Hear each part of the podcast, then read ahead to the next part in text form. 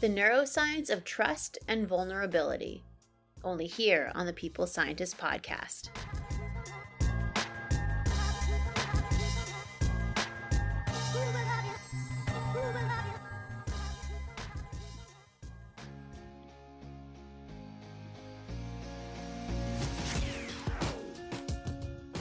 You are listening to The People Scientist, the podcast dedicated to helping us optimize our health with the latest scientific findings on neuroscience, physiology, and nutrition.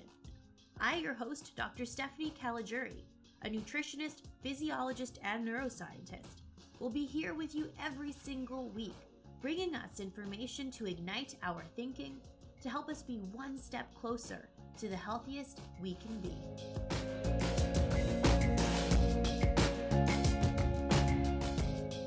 Hello, my People Scientist Army, and welcome back to the People Scientist Podcast for episode 142, where every week I arm us with some scientific information so that we can all become a little bit smarter and a little bit healthier with every new episode. How are you feeling today? Whatever it is that you may be doing right now, whether it is driving, riding the train, cleaning, exercising, or relaxing before bed, Thank you for bringing me into your day. Seeing as we are now in the month of February, the so called month of love nearing Valentine's Day, I wanted to do a somewhat timely topic. I sometimes think about vulnerability, trust, openness as a personality trait. Are these good and healthy traits? Do we need them to have healthy, strong relationships? Whether that be friendships, coworker relationships, or romantic relationships. What is the neuroscience of trust? Perhaps if we can understand this, the neurochemistry, what environmental things influence our trust, perhaps then we can form better relationships and have targets and strategies. So let's dive into that, shall we? But before we do, as we always do, let's jump into a foregone fact where I share a scientific finding from long ago.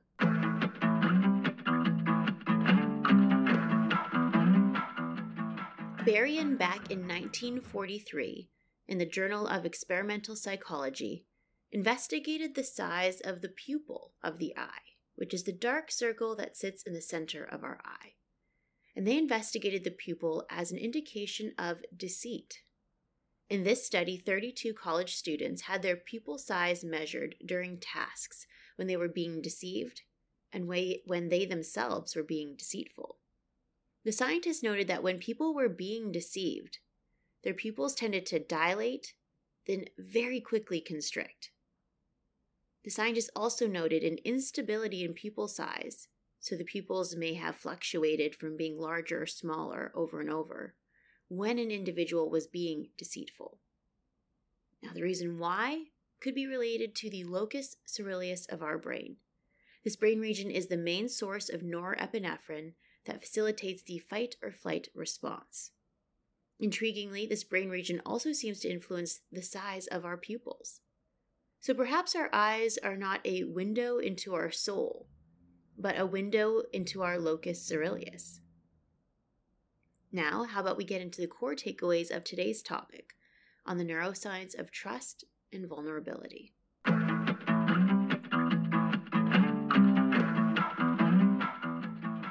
Trust, by definition, is the firm belief in the truth, reliability, strength, and ability of someone or something.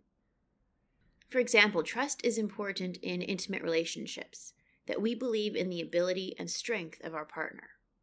Trust is important in family relationships. We believe in the truth and reliability that we can rely on them. Trust is also imperative in work relationships, that we believe in the ability of our coworkers and our boss to carry out their role.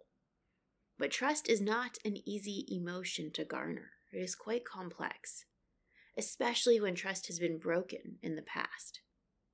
In this episode, I will talk about how certain brain regions, like the paracingulate cortex, seems to regulate our feelings of trust. How subtle things like eye contact, pupil size, and chemo signals may influence our initial feelings of trust when meeting new people. I also go into strategies of how we can build relationships based on trust, which involves a certain level of vulnerability. So keep listening on for all those scientific details.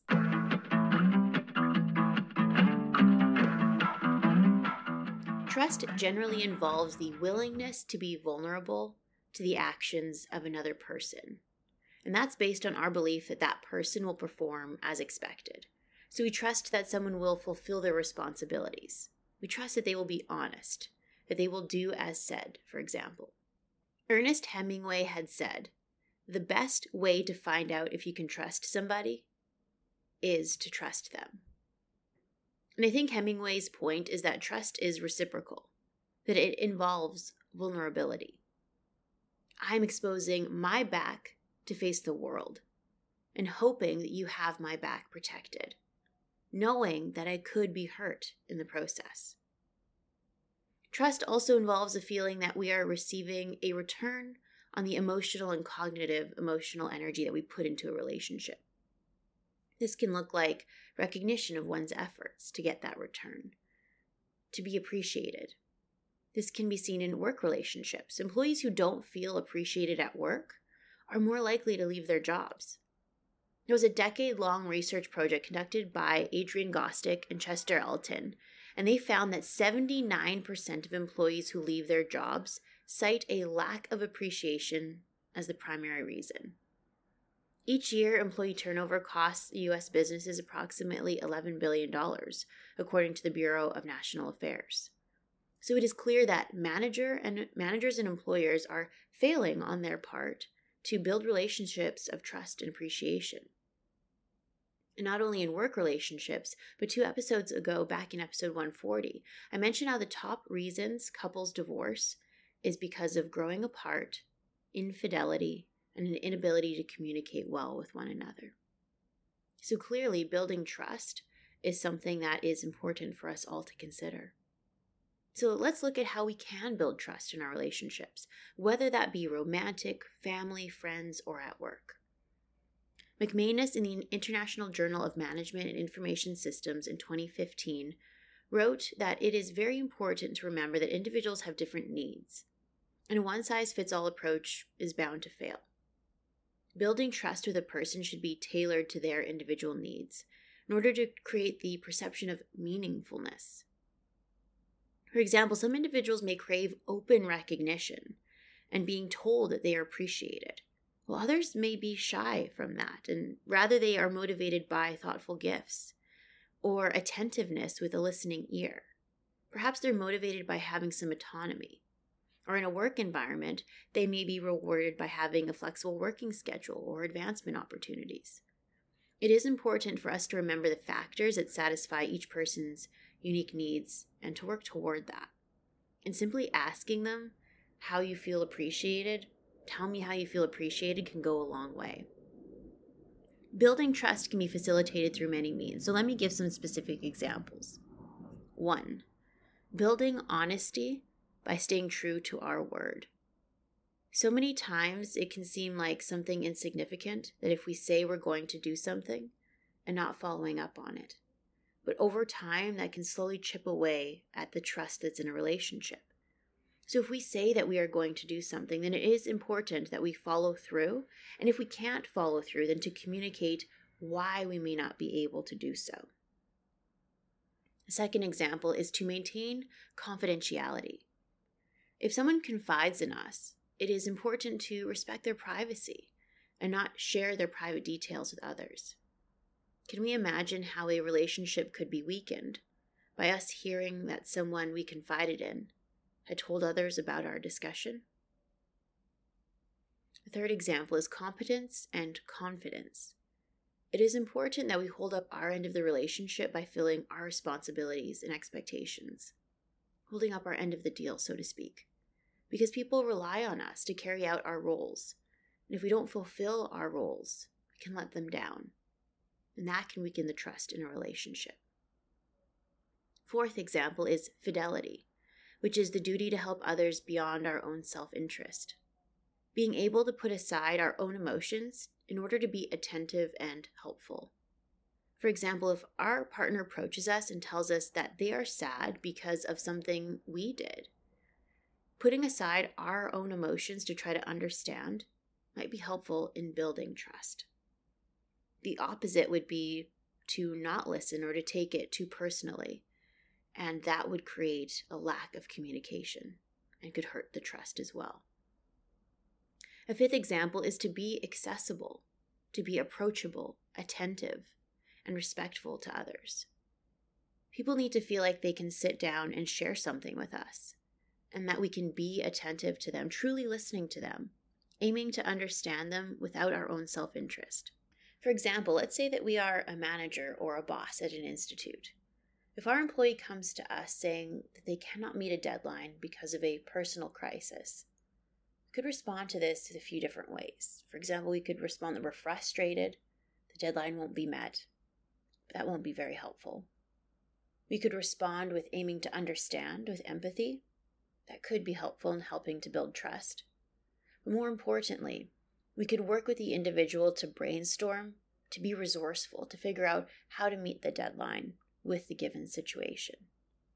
How we approach this type of situation can be very important in building trust with our colleague. And doing so with aiming to understand and communicate clearly is the key. Number six, aiming to help balance power dynamics by allowing some of the decisions to be made by our team members. This illustrates our trust in them. For example, if we are brainstorming future project ideas, we could ask one of our teammates their opinion and show that we are confident and interested in what they bring to the table. A seventh example is to be transparent about goals and reasons behind making certain decisions. Sometimes in situations there can be some resentment or frustration when the reason behind a decision being made is not communicated clearly.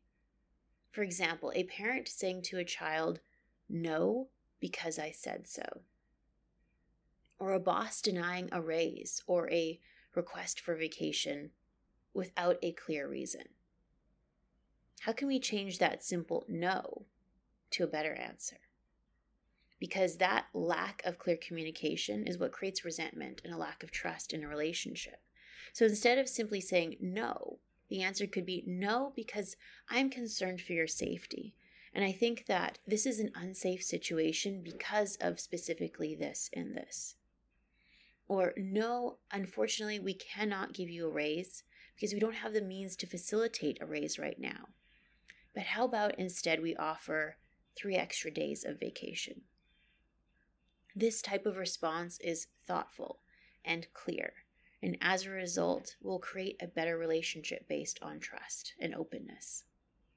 You see, with these examples, I hope that it is clear that building trust takes effort. A relationship that does not have trust, in my opinion, is probably due to a lack of care and a lack of effort. Because taking the time to be attentive to someone, to clearly understand where they're coming from, to try to clearly communicate to them and to have their back all takes effort. And that's really the key, I think, to building trusting relationships. Trust in itself is such an interesting concept and emotion. In essence, every human interaction we have has a level of trust. We trust that as we walk down the sidewalk, everyone will be polite and follow social norms. We trust that people perhaps won't harm us, that the clerk at the store will fulfill the transaction when we give money and we receive groceries. We may take these social interactions and the trust involved in them somewhat for granted. But the fewer, perhaps larger asks are what involves more acknowledgement of trust. For example, confiding in someone and asking them to keep it between you and them, or asking someone to watch our child or our pet. Those involve greater levels of trust trusting to fall in love with someone. The ability to trust also has to do with aversion or avoidance of betrayal. Aversion being an avoidance because of a negative feeling. So, someone fearing and avoiding betrayal. And what determines betrayal aversion? Well, it could be previous experiences of being hurt. It could be conditioning from experiences with family or friends. It could even be watching TV or reading books. Perhaps it's our own neurobiology as well. Amon in the journal Proceedings of the Royal Society in 2014 published an intriguing brain imaging study looking at trust, distrust, and betrayal aversion in people. Here's an interesting distinction that they made in this study. They speculate that decisions we make are sure to be risky when they are made in with uncertainty caused by nature. For example, deciding to wear shorts and a t shirt with a 60% chance of thunderstorm could be viewed as a risky decision. By contrast, a decision is said to be trusting when its outcome depends on the uncertain decisions of another person. So, asking someone to look after your child or pet, that is a trusting decision. So, risky is when the outcome is dependent on something by nature or the environment, and trusting is when the outcome is dependent on another person. Scientists report in this study that there are significant differences between these two types of decisions, risky versus trusting. The hallmark feature between these two simply might be betrayal aversion. For example, if we choose to wear shorts and t shirts outside and it thunderstorms, we don't necessarily feel betrayed by the weather. Maybe we just feel unlucky. But when we choose to trust someone, there can be an underlying fear of betrayal. We may make actions or decisions to avoid that feeling of betrayal. Hence, therefore, the concept of betrayal aversion, being averse or fearful of betrayal and avoiding those types of situations. So, the scientists conducted brain imaging studies to investigate this further. So, in this study, they recruited 60 participants to participate in an experiment of investing money with risky or trusting decisions. And they also scanned their brains at the same time. So, what did the scientists find? When the participants made the decision to trust someone, in contrast to the safe option of not to trust them, the scientists observed increased activity in the right anterior insular cortex and the mid anterior cingulate. The scientists here report for the first time the neurobiology of betrayal aversion. Activity in the insula of the brain was greater when people made decisions that they may have resulted in betrayal, resulting in reduced willingness to participate in socializing, for example.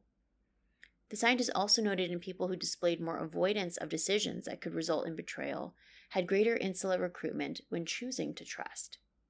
The scientists speculate that the differences in betrayal aversion and brain activity in response to their decisions to trust or not may be related to one's ability for emotion regulation. Emotion regulation meaning our ability to define our emotions and to think logically about what is causing us to feel a certain way. Emotion regulation can be achieved through techniques of affect labeling that I've spoken about many times on this podcast. So it's interesting, an individual that perhaps has been betrayed in the past, that has aversion to betrayal, that makes decisions to avoid being betrayed again, may have greater recruitment of the insula in their brain.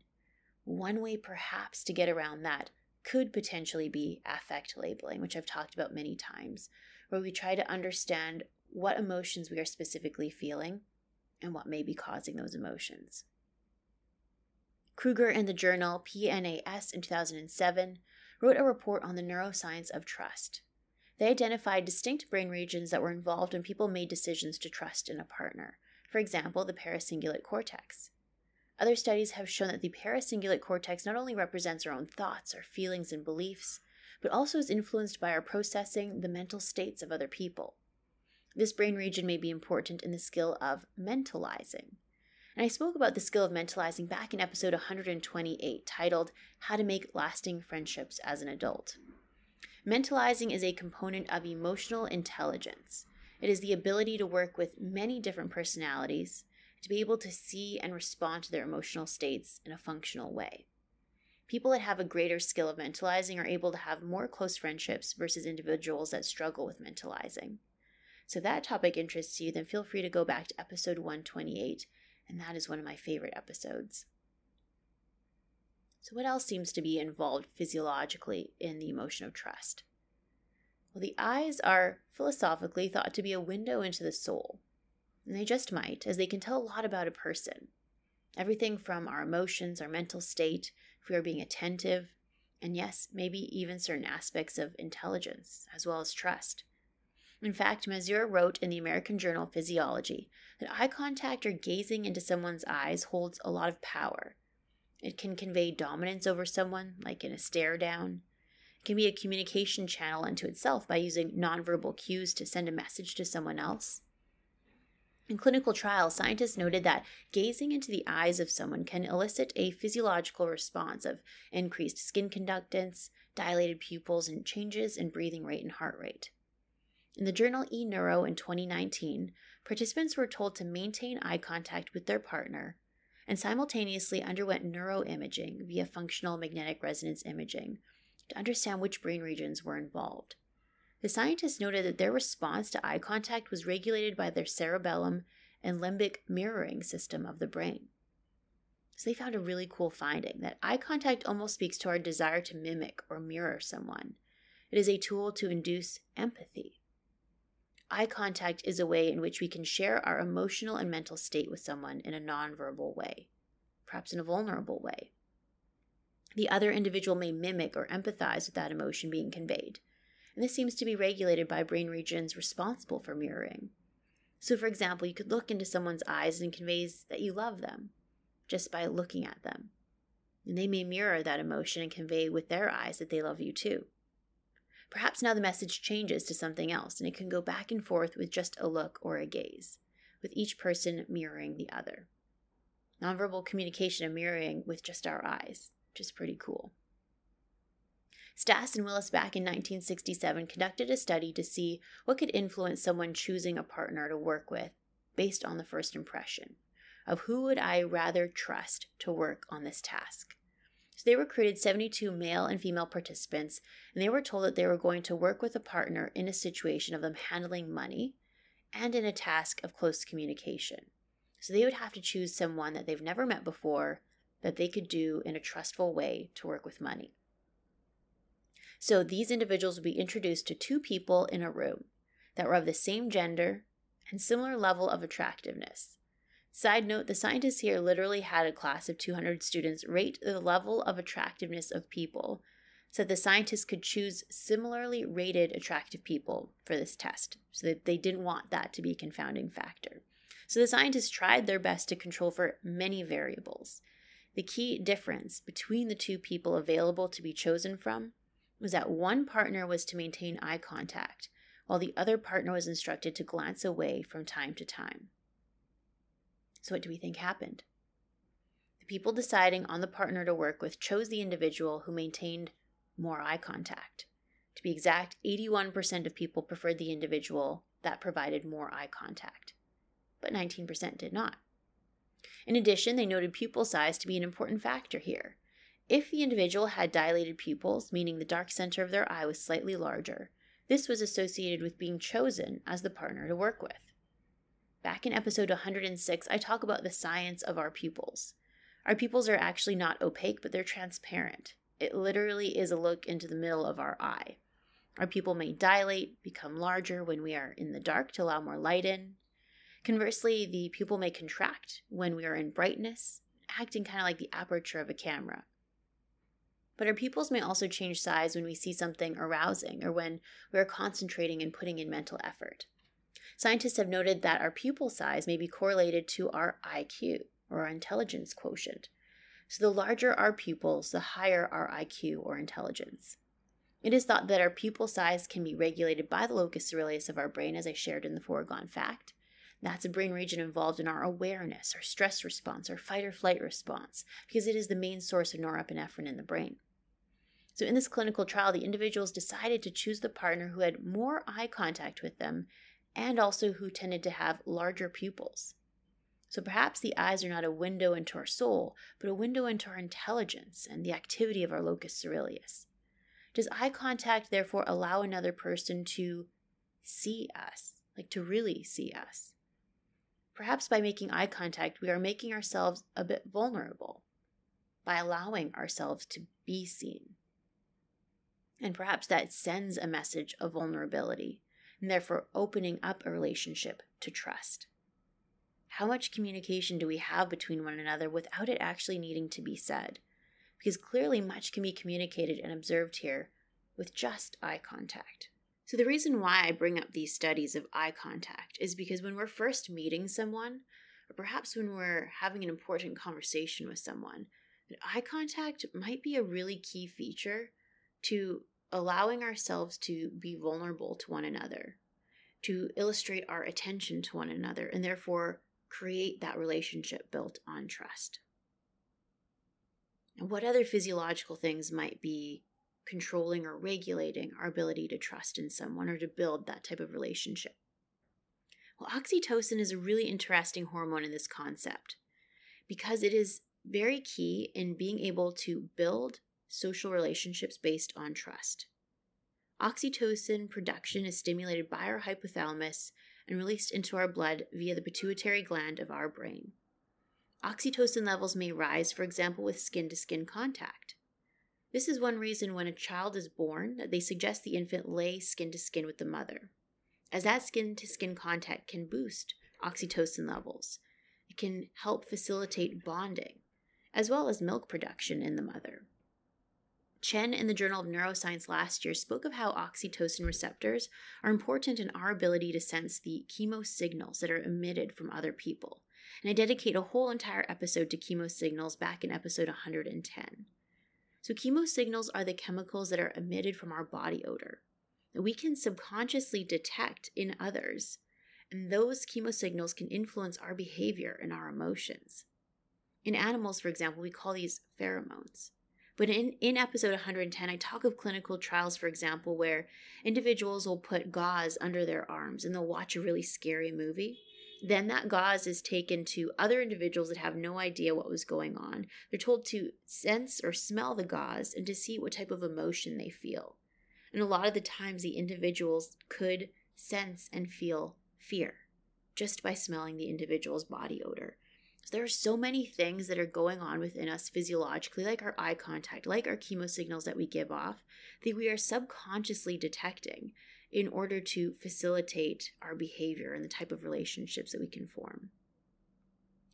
Another example, Bakermans in 2013 in the journal Translational Psychiatry had conducted a meta analysis that pulled together several clinical trials to understand if oxytocin in the form of a nasal spray, if that could help influence social behavior in humans.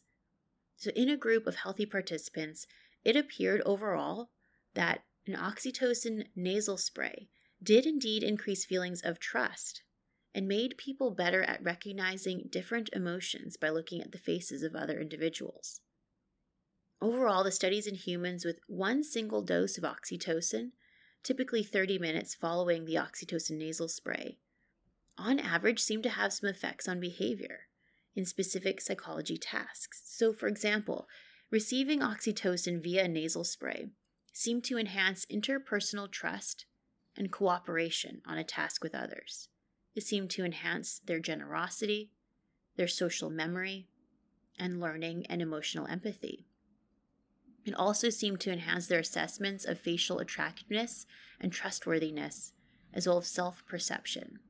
So, really intriguingly, these studies show that oxytocin, whether it's within the body or given as a nasal spray, enhances social interactions, relationship building, and trustworthiness.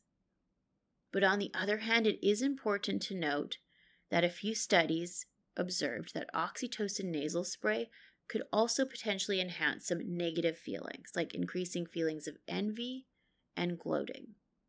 So it is thought that oxytocin may enhance social emotions in general, whether they are positive or negative. Clinical trials do indicate that, as I'd mentioned, oxytocin levels may rise with skin to skin contact, but interestingly, they may also rise with exercise. This is intriguing in the context of romantic relationships, as I had mentioned back several episodes. When psychologists had asked individuals that were in a marriage to cite different aspects of the relationship and how happy they were, at the largest indicator of marital happiness was physical contact. And that raises the question is it because physical contact, skin to skin contact, helps to release oxytocin levels? And oxytocin seems to facilitate our ability to bond and to trust one another. It's an interesting thought, isn't it? And something to think about in the context of romantic relationships. So, that is a wrap, my people scientist army the neuroscience of trust and vulnerability. To build trust, we must choose to be vulnerable in order to trust someone. We must expose our back, knowing that they will protect us, for fear that, yes, we could be hurt. And avoiding that hurt is called betrayal avoidance. And that seems to involve the insula of our brain. And one way around that could be to use the technique of affect labeling, which is to specifically identify our emotions and pinpoint the reason why we may be feeling that way. In order to build relationships built on trust, we must put in effort to maintain that trust by communicating our emotions and our intent, by being honest, by showing appreciation, by following through on our responsibilities, and communicating when we cannot. You see, small little things over time, like not doing what we say we want to do or what we intended to do, could slowly chip away at the trust in a relationship, and to keep that in mind. Trust is a central feature to all relationships, whether they be romantic, family, or work. And I hope that this episode was insightful and helpful for all of us in helping to build trusting relationships. To keep in mind that simple things like eye contact may display a level of vulnerability to allow someone to see us, and that as a result could potentially help with building a relationship built on trust. If you want to hear more about the topic, then make sure to follow me on social media where I share tidbits of information on the week's topic. And if you enjoyed the show, then please share the podcast with a friend or feel free to buy me a coffee to say thank you for the show.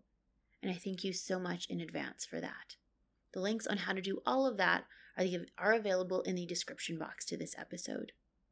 I hope that you all have a wonderful week, and I look forward to meeting you all back here in two weeks' time. Bye for now. I am a scientist simply sharing scientific evidence. Some of the clinical interventions I discuss are not appropriate for everyone. Before making any changes to your diet or lifestyle, please do consult the advice of your physician or dietitian. My opinions expressed here do not necessarily reflect those of Mount Sinai Hospital and its affiliates.